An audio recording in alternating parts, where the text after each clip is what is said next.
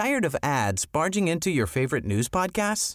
Good news. Ad-free listening is available on Amazon Music for all the music plus top podcasts included with your Prime membership. Stay up to date on everything newsworthy by downloading the Amazon Music app for free or go to amazon.com slash news ad free. That's amazon.com slash news ad free to catch up on the latest episodes without the ads.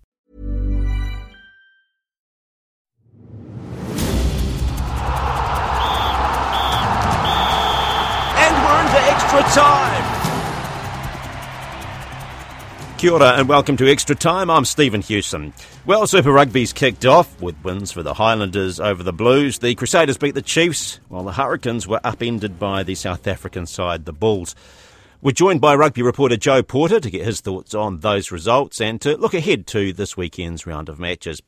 Joe, I suppose undoubtedly the, the biggest surprise in that opening round was the Hurricanes' loss in South Africa. What does that suggest for the, the season ahead for them?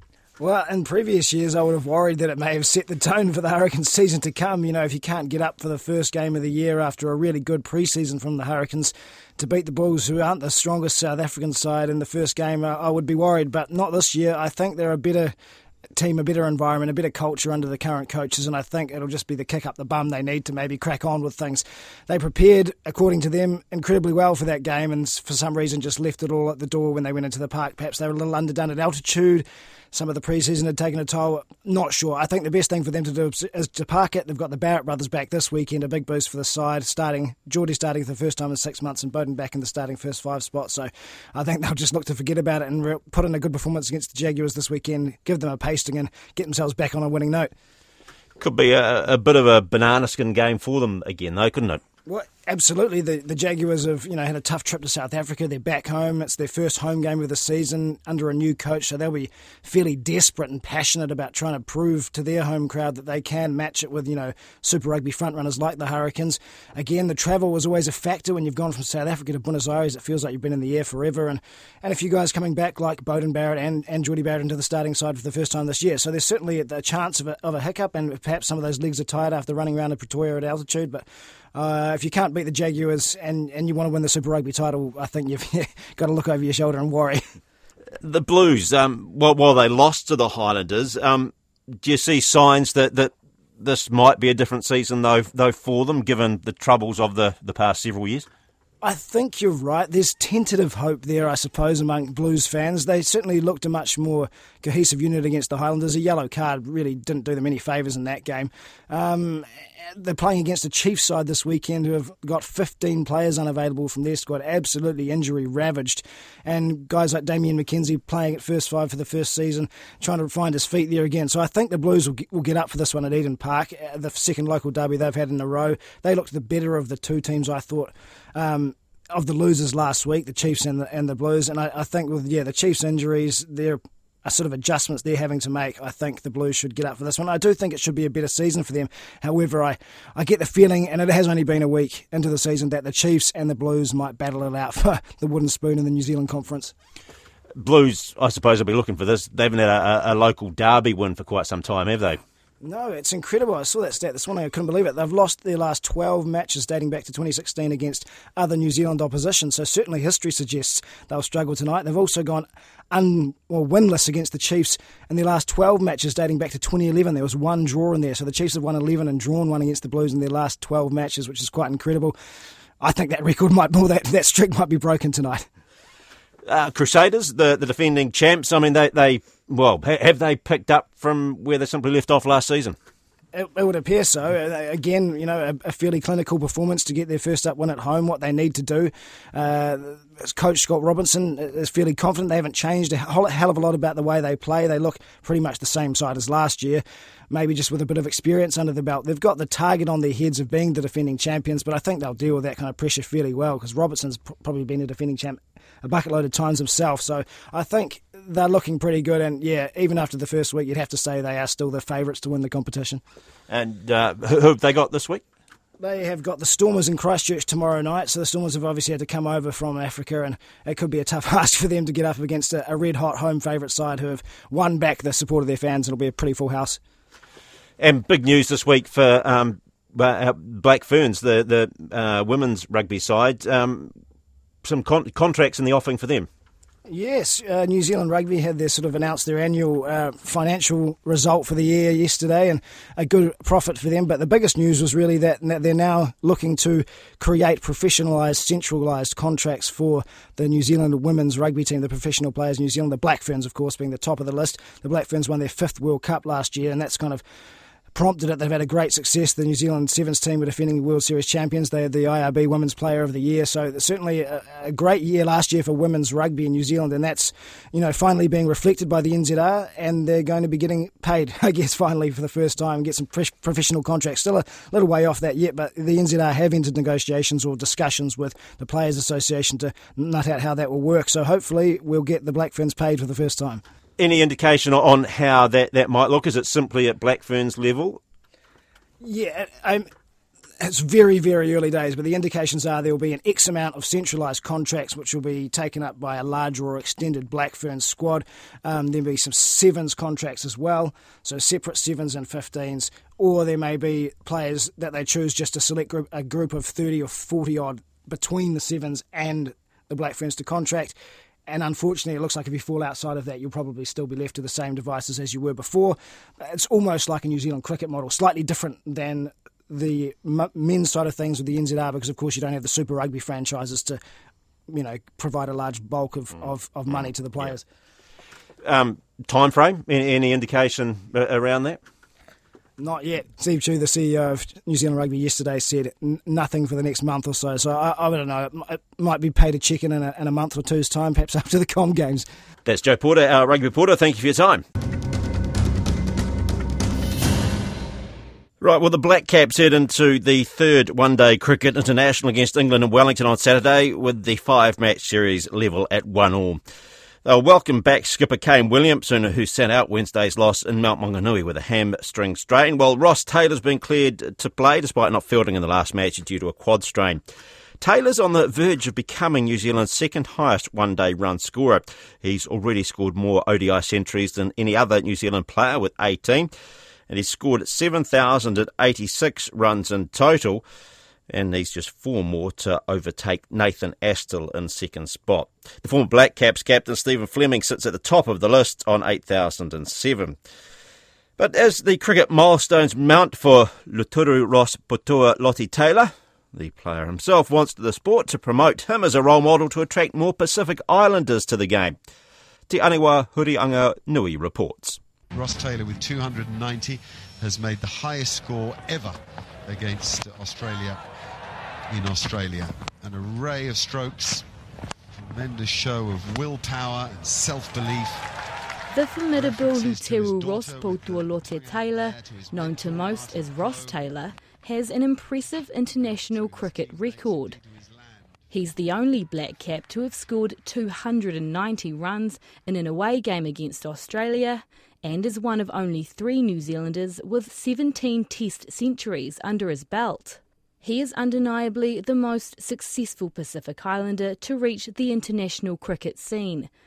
But Ross Taylor says he grew up knowing it was never the norm for island kids to play cricket. You know, they are very physical people, you know, big and, you know, are exposed to rugby. I think once they are exposed to cricket, you know, the more players parents who are exposed to cricket as a sport, and they might be able to push that onto their kids as well. Ross Taylor says his Samoan heritage should be promoted more so that Pacific Island kids know they have every potential of becoming international cricket stars. There's not a lot of players who have played to be role models. I think that New Zealand cricket probably needs to use me in a promotional form, getting into the schools, uh, promoting it. Myself being a Samoan ethnicity, and you know, there's, there's, actually a lot of kids who think I'm a Maori and, and not um, Samoan. So I still get that quite often when I'm doing autographs after game. Murphy Su'a was the first Pacific Islander to make the New Zealand Black Caps team in 1992.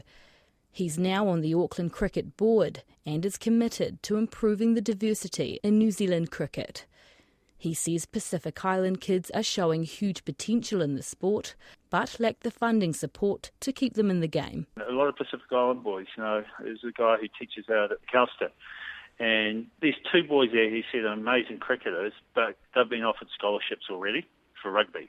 You know, so we have a real challenge at, even at that stage to retain and keep kids in the game. He says a lack of diversity in cricket can be seen at all levels, including at the very top. I've been to a couple of the AGMs, and I was the only non-white person there, for example. But there's a lot of middle-aged white people driving and running cricket. So do they really understand how to get non-white people involved in cricket? New Zealand Head of Community Cricket, Adrian Dales, says Māori and Pacifica only make up around 5% of the grassroots cricket population. He says cricket needs to be promoted at schools where it's not a popular sporting choice. Well, I think we need to get cricket into um, to more schools, uh, uh, to sort of the more non-traditional schools. You know, I think what what has happened over time is that cricket has become more and more the domain of sort of traditional schools. He says Pacifica people have a natural propensity towards sport and have every ounce of potential to become the next Ross Taylor. Te Aniwa Hurihanganui reporting. Winter Olympic bronze medalists, freestyle skier Nico Porteous and snowboarder Zoe Sadowski Synnott arrived back in the country earlier this week to a hero's welcome. The 16 year olds ended the 26 year medal drought for New Zealand at the Winter Olympics. New Zealand's only previous success at the Winter Games came at Albertville in France in 1992 when alpine skier Annelise Coberger won a silver medal. Ravinda Hunia caught up with the pair. It's pretty weird. It didn't really hit me at first. Like when, when it happened straight after the event, it was just kind of like kind of emptiness just because I'd imagined it for so long and I guess I'd used all those feelings up.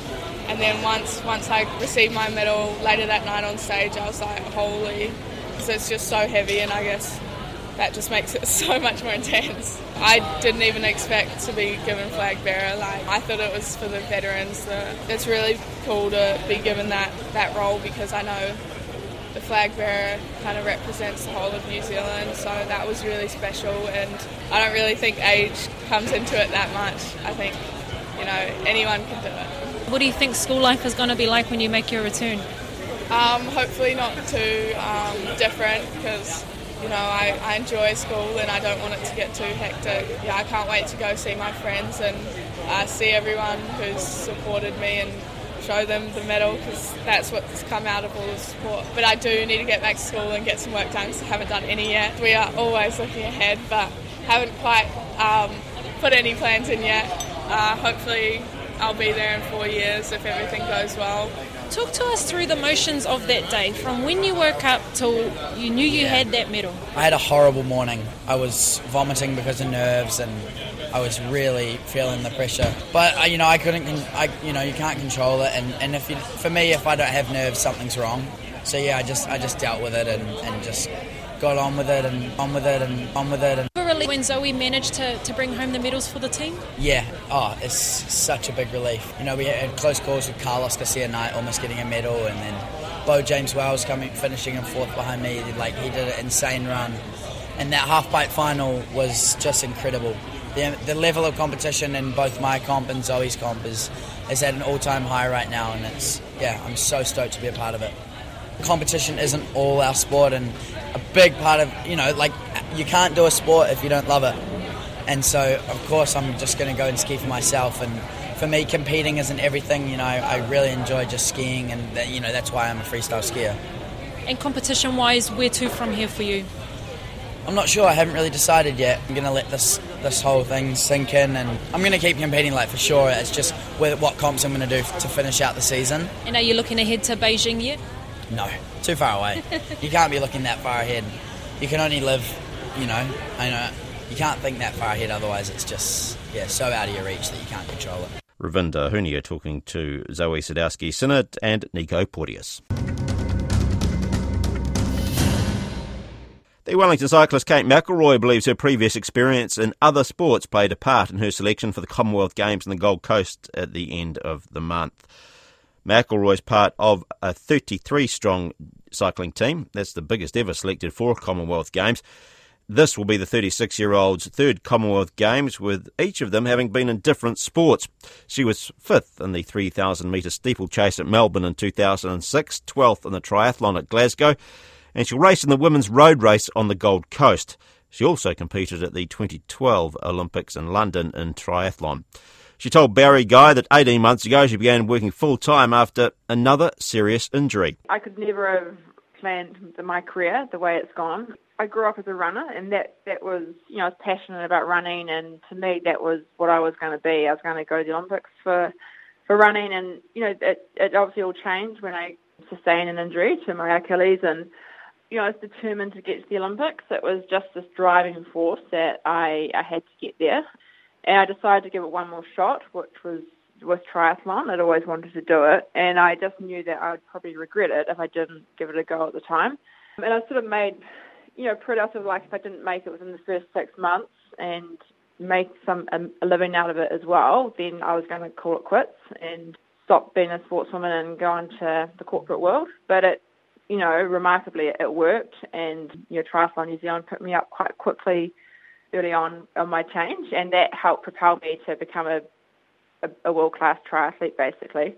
And then you know, the switch to cycling again, that wasn't it wasn't planned. It was never like oh, I'm going to switch to cycling and try and get to the Commonwealth Games. You know, my triathlon career came crashing down quite quickly when I fell off my mountain bike, and that was what ended it. But I then realised I needed to get a, a job, not been not in sport, which is when I started working at Xero. But I I miss competing and I miss training, and just for my own sanity. Like I still love, you know, when you've trained for 30, 35 hours a week for the last 10 years of your life, it's hard to switch that off and cycling still gave me that, I suppose, that freedom and enjoyment. And I just went from there and started racing, and it went better than expected. And I thought, well, I might as well give it a go. So here I am.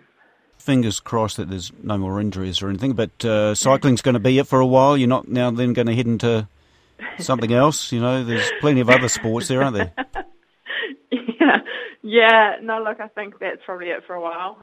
It keeps, you know, I think part of the reason I've managed to get the results that I have is I've, I've been able to train consistent consistently. I've had no interruptions, um, sort of touch wood, but um, it's a lot easier on my body. And you know, the one thing I always lacked back in my running and tri days was the consistency. Is the the running I'd get injured from running, so I'd have a whole lot of interruptions in my training. So it was really hard to get the improvements as quickly as I wanted. You know, we learned through time, we learned other ways of supplementing my run training, which was on the bike, and that's how sort of by default cycling became one of my did become my best discipline in triathlon.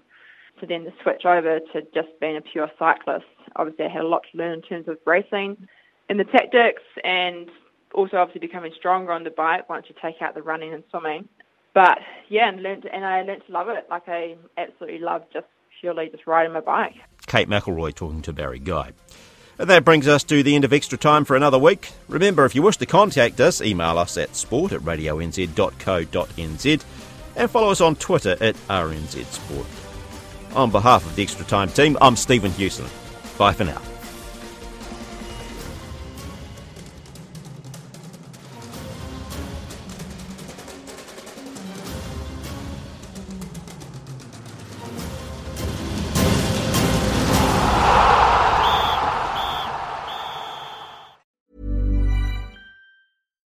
Botox Cosmetic, out of botulinum toxin A, FDA approved for over 20 years. So, talk to your specialist to see if Botox Cosmetic is right for you. For full prescribing information, including boxed warning, visit BotoxCosmetic.com or call 877-351-0300. Remember to ask for Botox Cosmetic by name. To see for yourself and learn more, visit BotoxCosmetic.com. That's BotoxCosmetic.com.